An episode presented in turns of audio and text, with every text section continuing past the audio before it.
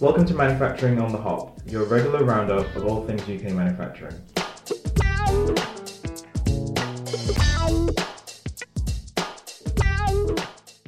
Hello and welcome to Manufacturing on the Hop. I'm Alex Bell and welcome to part three of our series of Google mini-sodes, where I'm joined by EEF Chief Economist Lee Hopley to answer your key questions about the manufacturing sector. Now, you can listen to previous episodes by searching for Manufacturing on the Hop in iTunes or your preferred podcast app. You can also visit www.eef.org.uk forward slash podcast. Now, Lee, what question are we focusing on this time? Okay, so uh, this podcast is about why has the UK manufacturing sector declined? I've got one of our economists, Francesco, with me to try and answer that question. Before we get into the why, um, let's start with some of the facts. Has the UK manufacturing sector declined and since when? I would say yes and no. The yes part, uh, we are no more the workshop of the world. In mid-Victorian age, we were producing 40% of manufacturing output. It's no more the case. But also, if we are looking at data of today, we will see that UK is in, still in the top 10. However, this share has declined and uh, um, we are no more at the mid-Victorian ages uh, uh, period. However, I will say also that the no side is about what we are now producing. We are still top class in some of the manufacturing um, areas. So yes and no, uh, but of course uh, we are no more uh, just a manufacturing country. Is this a, a, trend that other countries have seen? So um, people could equally type into Google, why is US manufacturing declined or Italian manufacturing? Yes, de- definitely.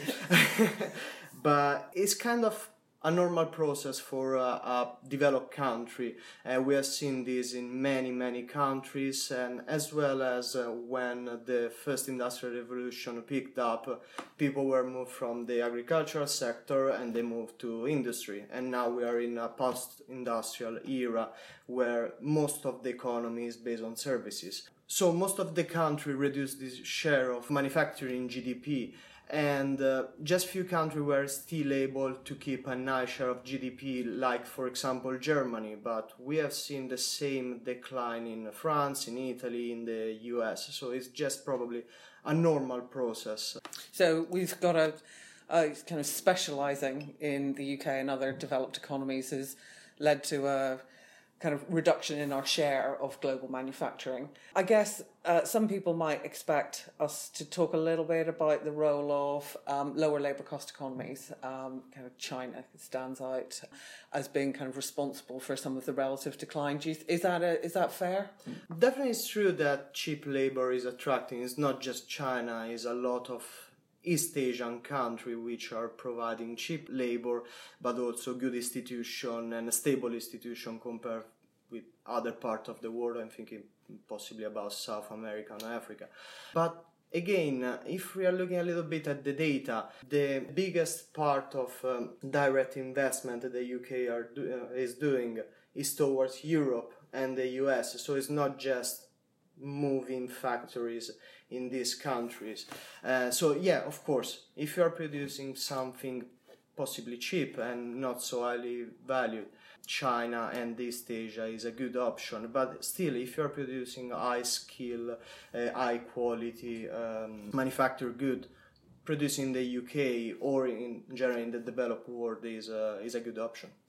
Uh, so for people who are very focused on uh, measuring manufacturing as a share of the economy, because I think that's what people talk about when they talk about the decline.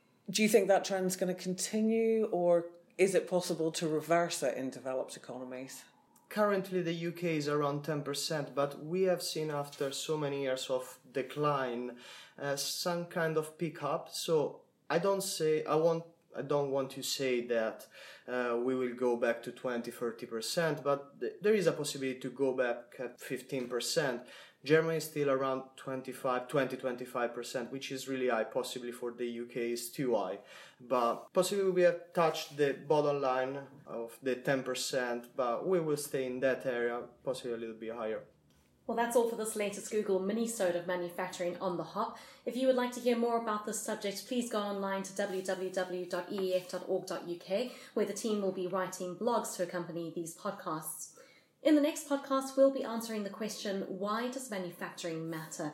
In the meantime, Lee, how can listeners get in touch? Uh, well, if you've got any views on any of these podcasts, you can drop us an email, research at eef.org.uk. Um, and all of our manufacturing commentary uh, you can access by following, following us on Twitter, eef underscore economists.